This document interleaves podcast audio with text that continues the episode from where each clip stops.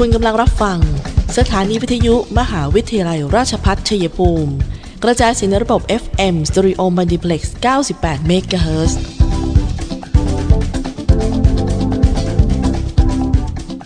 ที่นี่สถานีวิทยุกระจายเสียงเพื่อการศึกษามหาวิทยาลัยราชภัฏชัยภูมิส่งกระจายเสียงในระบบ FM Stereo Multiplex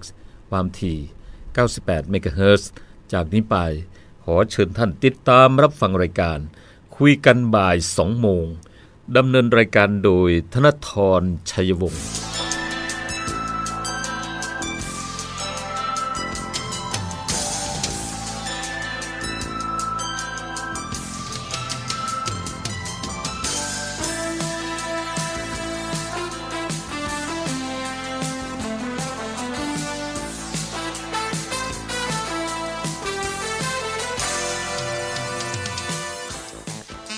สวัสดีค่ะทุกฝั่งค่ะต้อนรับเข้าสู่ช่วงเวลาของรายการคุยกันบ่าย 2 โมงนะคะที่ FM 98 MHz สถานีวิทยุมหาวิทยาลัยราชภัฏชัยภูมิค่ะและติดตามทางเพจ Facebook CPRU Radio 98 MHz และที่พอดแคสต์คุยกันบ่าย 2 โมงวิทยุออนไลน์ CPRU Radio นะคะไปให้กำลังใจกันด้วยค่ะวันนี้เจอกันบ่ายวันพฤหัสบดีที่ 19 พฤษภาคม 2565 ค่ะท่านผู้ฟังค่ะพูดถึงเรื่องของคาร์ซีทเนี่ยหลายๆท่านก็บอกว่ายังคาใจถ้าใครไม่มีสตังค์ซื้อแล้วก็มาถูกปรับเนี่ยมันจะเป็นยังไงนะคะทางเครือข่ายลดอุบัติเหตุเปิดเวทีสาธารณะถกประเด็นเรื่องนี้ค่ะคาร์ซีทคาใจเลือกแบบไหนเพิ่มความปลอดภัยให้ลูกก็มีการแนะนะคะว่าความสำคัญที่นั่งนิรภัยสำหรับเด็กพร้อมรับฟังปัญหาข้อเสนอแนะเผยนะคะว่าที่นั่งนิรภัยสำหรับเด็กเนี่ยลดเสี่ยงตายในเด็กทารกแล้วก็เด็กแรกเกิดถึง4ปีได้ถึง169%เด็กอายุมากกว่า5ปีได้45%ถ้าใช้อย่างถูกวิธีนะคะขณะที่องค์การอนามัยโลกก็ชี้ค่ะว่าประเทศไทยยังใช้น้อยมากในแต่ละปีส่งผลให้มีเด็กเสียชีวิตจากอุบัติเหตุทางถนนเนี่ยเกือบ 1,000 รายเพราะไม่มีอุปกรณ์รัดตรึงขณะโดยสารแล้วก็หลุดกระเด็นออกไปนอกตัวรถนะคะเมื่อวันที่18พฤษภาคมที่ผ่านมานี่เองค่ะท่านผู้ฟังที่โรงแรม TK Paris and Convention ที่กรุงเทพมหานครโดยสำนักงานเครือข่ายลดอุบัติเหตุนะคะภายใต้การสนับสนุนของสำนักงานกองทุนสนับสนุนการสร้างเสริมสุขภาพหรือสสส.ค่ะได้ร่วมกับภาคีเครือข่ายเปิดเวทีสาธารณะคาซีทคาใจเลือกแบบไหนเพิ่มความปลอดภัยให้ลูกแล้วก็ร่วมรับฟังข้อมูลข้อเสนอแนะเพื่อขับเคลื่อนป้องกันและลดอุบัติเหตุทางถนนที่เกิดจากการใช้ที่นั่งนิรภัยสำหรับเด็กหรือที่เรียกว่าคาร์ซีทหลังจากประกาศราชกิจจานุเบกษาเมื่อวันที่7พฤษภาคมที่ผ่านมาเรื่องพรบจราจรทางบกฉบับที่13พุทธศักราช2565ในมาตราที่123เขาระบุว่าในขณะขับรถยนต์เด็กอายุไม่เกิน6ปีต้องจัดให้นั่งในที่นั่งนิรภัยสำหรับเด็กเพื่อป้องกันอันตรายและคนโดยสารที่มีความสูงไม่เกิน135ซมต้องรัดร่างกายด้วยเข็มขัดนิรภัยไว้กับที่นั่งไม่ว่าจะนั่งแถวตอนใดหรือว่าวิธีการป้องกันอันตรายในกรณีที่เกิดอุบัติเหตุฝ่าฝืนปรับไม่เกิน 2,000 บาทและจะมีผลบังคับใช้อีกใน120วันข้างหน้านับแต่วันประกาศในราชกิจจานุเบกษานะคะก็นับกันไปค่ะเพราะว่าประกาศเมื่อวันที่7นะคะท่านผู้ฟังคะ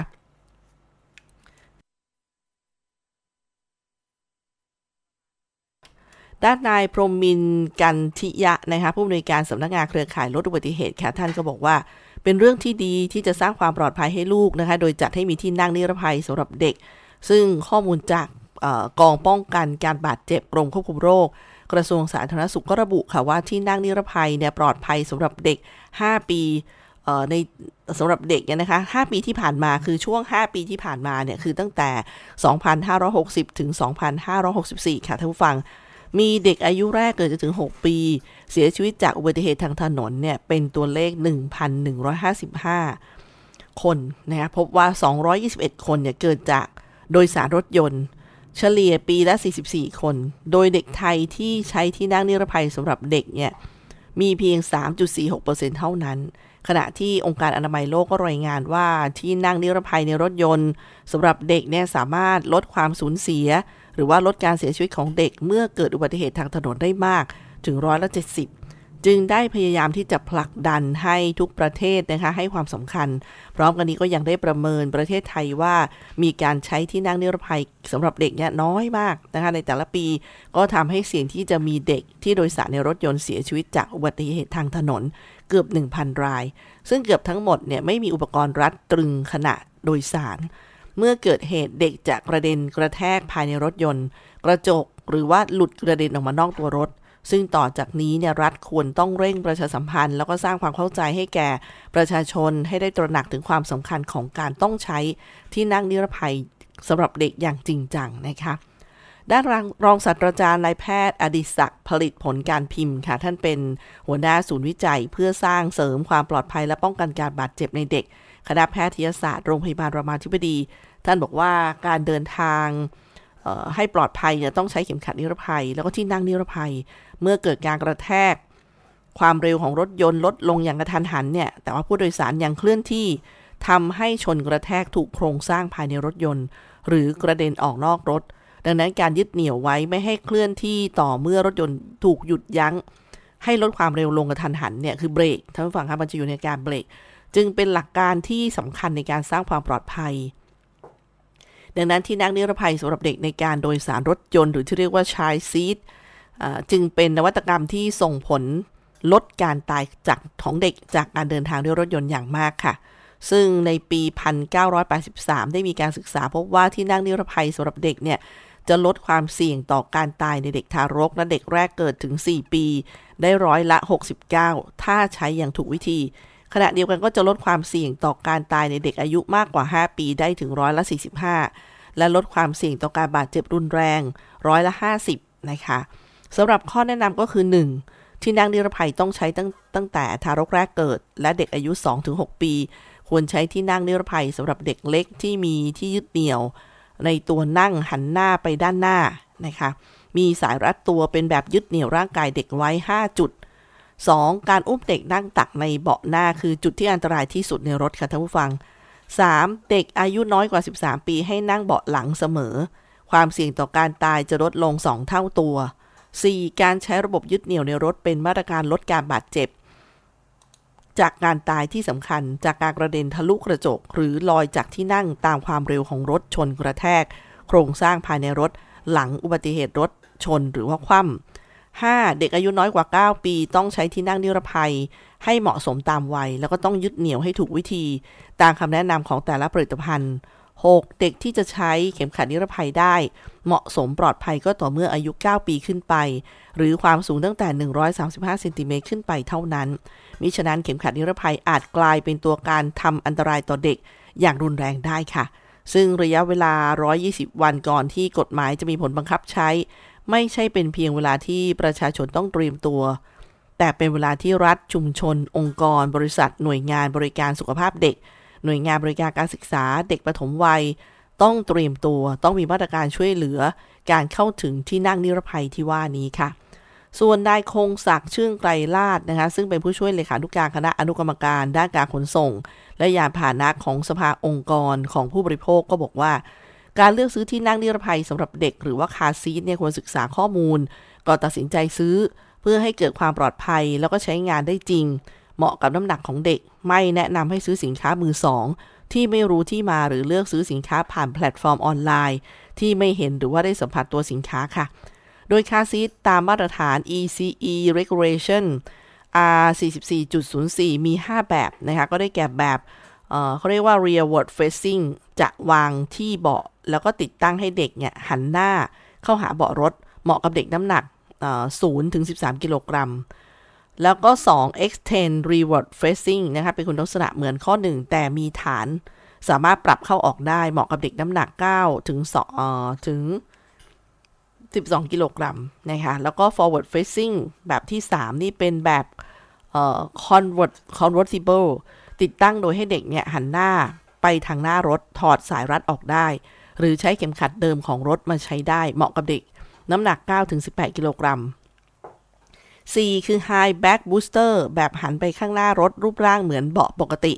แต่จะมีส่วนป้องกันศีรษะคอและลำตัวไม่มีเข็มขัดในตัวใช้เข็มขัดนิรภัยของรถในการคาดเหมาะกับเด็กน้ำหนัก 15-36 กิโลกรัม แล้วก็5 Booster Cushion เป็นคาร์ซีทที่เหมือนกับหมอนรองนั่งเสริมนะคะเพื่อให้คาดเข็มขัดนิรภัยที่ติดมากับรถให้ปลอดภัยมากขึ้นเหมาะกับเด็กน้ำหนักตัว 22-36 กิโลกรัมทั้งนี้หลังประกาศบังคับใช้ได้ส่งผลให้ราคาพุ่งสูงทันทีมีผลต่อการตัดสินใจและเลือกหาผลิตภัณฑ์มาใช้ในแบบที่ไม่อยากถูกปรับหรือทำผิดกฎหมายดังนั้นจึงเป็นหน้าที่ของรัฐในการสนับสนุนแล้วก็ส่งเสริมให้เข้าถึงอุปกรณ์ที่มีข้อมูลผลิตภัณฑ์คุณภาพการใช้งานกำกับราคาและมาตรฐานให้เข้าถึงมากขึ้นนั่นเองค่ะซึ่งคาร์ซีทสำหรับเด็กเป็นสิ่งสำคัญแล้วก็จำเป็นต่อความปลอดภัยของเด็กที่ไม่มีสิทธิ์เลือกความปลอดภัยให้กับตนเองแตกต่างกับผู้ใหญ่ที่สามารถเลือกความปลอดภัยกับตนเองได้คงไม่มีพ่อแม่หรือผู้ปกครองหรือครอบครัวใดที่จะปฏิเสธความจำเป็นของกฎหมายฉบับนี้นะคะที่จะเป็นอุปกรณ์ป้องกันแล้วก็เพิ่มความปลอดภัยให้เด็กและลูกหลานของตนเองเมื่อเจออุบัติเหตุได้ค่ะมีเสียงของคุณแม่นะคะบอกว่าเล่าเป็นผู้ที่ประสบอุบัติเหตุเล่าว่าเมื่อต้นเดือนพฤษภาคมปีนี้เองครอบครัวได้ไปเที่ยวที่อุทยานแห่งชาติแก่งกระจานจังหวัดสระบุรีเดินทางด้วยกัน3คนตนเองเป็นคนขับส่วนพ่อและลูกสาวนั่งเบาะหลังซึ่งน้องทาด้าลูกสาววัย3ขวบนั่งอยู่บนคาร์ซีทสำหรับเด็กพอเกิดอุบัติเหตุเพราะไม่ชำนาญทางนะคะบวกกับถนนกำลังซ่อมแซมพอถึงทางโค้งหักศอกตนเองก็ตกใจหักเลี้ยวกระทันหันทำให้รถเนี่ยถลายไปชนกับเสาไฟฟ้าข้างทางตอนนั้นบอกตกใจมากเพราะว่าเป็นการขับรถครั้งแรกในชีวิตสิ่งแรกที่นึกถึงคือลูกจะปลอดภัยไหมแต่พอหันไปเห็นลูกที่นั่งบนคาร์ซีทไม่เป็นอะไรเลยเพราะมีเข็มขัดยึดตรึงไว้มีเพียงโยกเล็กน้อยส่วนพ่อเด็กและตัวเองบาดเจ็บเล็กน้อยที่ขาและแขนเหตุการณ์นี้ไม่คิดว่าจะเกิดขึ้นกับครอบครัวตนเองค่ะถ้าวันนั้นไม่มีคาร์ซีทให้ลูกนั่งลูกอาจจะกระเด็นออกไปนอกรถจึงอยากฝากให้คุณพ่อคุณแม่ที่มีลูกเนี่ยควรต้องซื้อติดรถนะคะเพราะว่าอุบัติเหตุที่เกิดขึ้นเนี่ยเกิดขึ้นกับใครที่ไหนก็ได้ไม่มีใครรู้ล่วงหน้านะคะวันนี้รายการของเราก็ถือว่านำมาเปิดรายการกับประเด็นที่จะมาถึงมีการบังคับใช้ในอีกไม่กี่วันข้างหน้าท่านฟังค่ะก็ลองพิจารณากันดูค่ะหลังจากการจัดเวทีสาธารณะเสร็จสิ้นลงทางสำนักงานเครือข่ายลดอุบัติเหตุก็มีการรวบรวมข้อคิดเห็นข้อเสนอแนะที่ได้จัดทำเป็นหนังสือเนี่ยนำเสนอไปยังศูนย์อำนวยความปลอดภัยทางถนนหรือสปท.และหน่วยงานที่เกี่ยวข้องเพื่อร่วมผลักดันและขับเคลื่อนมาตรการสร้างความปลอดภัยแก่ผู้ใช้รถใช้ถนนกันต่อไปนะคะตอนนี้ก็เป็นเรื่องหนึ่งที่อยากจะมาเล่าให้ทุกฟังได้ฟังกันกับช่วงเวลาของคุยกันบ่าย 2 โมงสำหรับวันนี้เดี๋ยวพักกันสักครู่ค่ะประกาศมหาวิทยาลัยราชภัฏชัยภูมิเรื่องการรับสมัครบุคคลเพื่อคัดเลือกเข้าอบรมในหลักสูตรประกาศนียบัตรผู้ช่วยพยาบาลหลักสูตรใหม่พุทธศักราช 2561 ประจำปีการศึกษา 2565 ด้วยคณะพยาบาลศาสตร์มหาวิทยาลัยราชภัฏชัยภูมิจะดำเนินการรับสมัครบุคคลเพื่อเข้าอบรมในหลักสูตรประกาศนียบัตรผู้ช่วยพยาบาลประจำปีการศึกษา 2565 จำนวน 60 คนดังนี้คุณสมบัติผู้สมัคร 1. มีวุฒิการศึกษาไม่ต่ำกว่าประโยคมัธยมศึกษาตอนปลายหรือเทียบเท่าตามหลักสูตรที่กระทรวงศึกษาธิการรับรอง 2. อายุไม่ต่ำกว่า 16 ปีบริบูรณ์นับถึงวันเปิดการศึกษา 3. สุขภาพสมบูรณ์ไม่เป็นอุปสรรคต่อการศึกษาหรือปฏิบัติงานสมัครด้วยตนเองหรือส่งเอกสารทางไปรษณีย์การชำระค่าธรรมเนียมการสมัครสอบชำระด้วยตนเองที่งานการเงินและบัญชีสำนักงานอธิการบดีชั้น 1อาคารเรียนรวม 9 ชั้นมหาวิทยาลัยราชภัฏชัยภูมิตั้งแต่เวลา 8:30 น.ถึง 15:30 น.หรือโอนผ่านบัญชีธนาคารกรุงไทยบัญชีกระแสรายวันชื่อบัญชีเงินบกส.ของมหาวิทยาลัยราชภัฏชัยภูมิเลขที่บัญชี 3076-06629-3 จำนวนเงินค่าธรรมเนียมการสมัคร 200 บาทติดต่อสอบถามโทรศัพท์ 044815111 ต่อ 5102-5101หรือที่เว็บไซต์ cpru.ac.th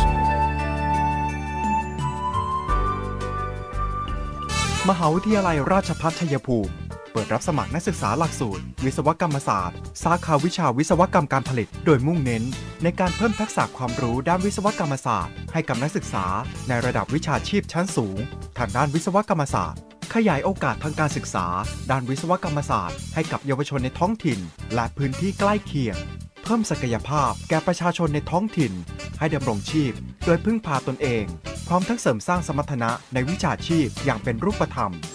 สอบถามโทร085 102 0491 087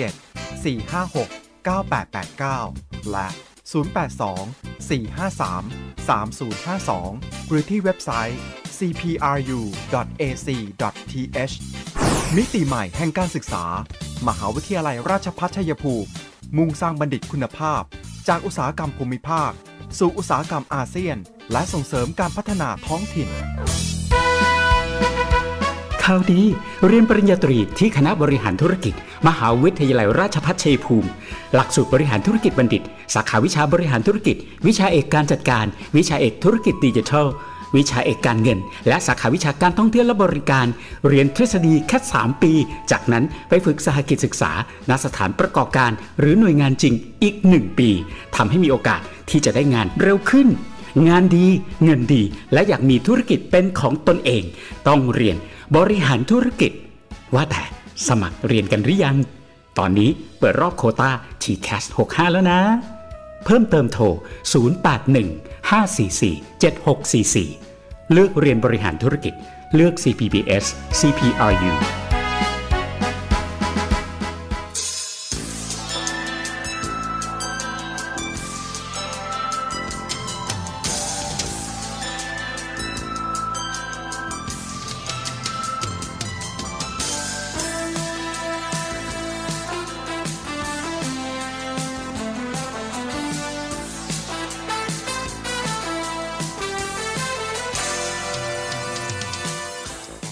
ผู้ฟังคะเดินทางมาถึงช่วงท้ายรายการกับคุยกันบ่าย 2 โมงสำหรับวันนี้ค่ะวันนี้ก็นำเรื่องของความปลอดภัยในการใช้รถใช้ถนนมาฝากกันโดยไม่ได้ตั้งใจนะครับเพราะว่าบังเอิญเลยว่าเห็นเป็นข้อมูลที่น่าสนใจอย่างเรื่องคาร์ซีทนี่ก็จะมาถึงเราในอีกไม่ถึง4เดือนใช่ไหมคะท่านผู้ฟังก็ประกาศราชกิจจานุเบกษาเมื่อ7 พฤษภาคมเป็นเรื่องจำเป็นเป็นเรื่องความปลอดภัยค่ะแล้วก็แนะนำว่าอย่าไปซื้อที่มือสองหรือว่าทางแพลตฟอร์มออนไลน์เพราะว่าบางทีไม่ได้สัมผัสไม่รู้ว่ามันโอเคไหมนะคะก็ขอแนะนำแบบนี้ก่อนเป็นเบื้องต้นค่ะแล้วก็เรื่องหนึ่งที่ต้องทำกันก็คือ airbag นะคะไปเช็คกันหรือยังถ้าไม่แน่ใจก็สอบถามศูนย์บริการนะคะหรือว่าที่ www.checkairbag.com ก็ได้ค่ะเพื่อให้รู้ว่ารถรุ่นของเราเนี่ยเป็นรุ่นที่ใช้ถุงลมนิรภัยทาคาตะที่บกพร่องและมีปัญหาหรือเปล่าเพราะตอนนี้อยู่บนท้องถนนในประเทศไทยเนี่ยมีประมาณ 680,000 กว่าคันที่ยังไม่ไปเปลี่ยนนะคะท่านฟังคะก็ไปเช็คกันได้หรือไปที่ศูนย์บริการรถของท่าน1584สายด่วนของกรมการขนส่งทางบกก็ได้ค่ะนะคะหรือจะนำรถเข้าไปที่ศูนย์บริการทุกสาขาเพราะว่างานนี้เป็นการเปลี่ยนนะคะโดยไม่มีค่าใช้จ่ายนะคะโดยใช้หมายเลขตัวรถนะคะในการตรวจสอบท่านต้องทราบหมายเลขตัวรถก่อนนะคะก็ดูได้จากสมุดคู่มือเพื่อจะไปเช็คอันนี้ก็เป็นเรื่องนึงที่ฉันถือว่าเป็นเรื่องเร่งด่วนที่ควรจะดูแลเพื่อความปลอดภัยวันนี้กับรายการคุยกันบ่าย 2 โมงค่ะเลือกเรื่องนี้มาคุยกันเพราะว่าเป็นฤดูกาลด้วยท่านผู้ฟังคะเขาเรียกว่าไฮโดรเพลนหลายท่านอาจจะรู้จักหลายท่านอาจจะไม่รู้เลยนะคะไฮโดรเพลนคืออะไรอันตรายยังไงนะคะเขาบอกหลายคนเนี่ยยังขับรถอย่างประมาทเมื่อฝนตกผลก็คือลงไปอยู่ข้างทางหรือไม่ก็ข้ามเลนไปจูบกับคันอื่นบ้างจูบต้นไม้บ้างเสาไฟฟ้าบ้างเพราะความไม่รู้ไฮโดรเพลนที่ว่าเนี่ยค่ะจะเกิดเมื่อมีน้ำขังบนถนนท่านผู้ฟังคะเนื่องจากฝนตกแล้วรถมีความเร็วเกิน80กิโลเมตรต่อชั่วโมงน้ำจะแข็งเหมือนหินเลยท่านผู้ฟังทำให้เกิดการเหินน้ำหรือไฮโดรเพลนคือน้ำที่มีบนท้องถนนแล้วท่านก็ขับไปแบบมากกว่า80กิโลเมตรต่อชั่วโมงเนี่ยมันจะเหมือนหินดิฉันนึกถึงตอนที่ฉันขึ้นรถขึ้นเรือแบบเรือเร็วที่ไปเกาะต่างๆนะคะแล้วเป็นเรือเร็วเนี่ยเรานึกว่าแหมจะนุ่มสบายไม่ใช่นะคะมันเหมือนกระดานเลยเราอยู่บนเรือเนี่ยดิฉันคิดว่ามันน่าจะเป็นความรู้สึกนั้นคือเหมือนหินพอทำให้เกิดการเหินน้ำหรือว่าที่เรียกว่าไฮโดรเพลนเนี่ยไฮโดรเพลนคืออาการเหินน้ำคืออาการของยางรถยนต์ที่หมุนไปเหนือชั้นเลเยอร์ของน้ำอะค่ะทำให้ยางเนี่ยไม่เกาะกับผิวถนนอาจเกิดขึ้นได้ทุกครั้งที่ขับฝ่าน้ำฝนที่ท่วมขังเป็นแอ่งเล็กๆบนถนนหรือวิ่งฝ่าสิ่งสกปรกยามเกิดฝนตกหนัก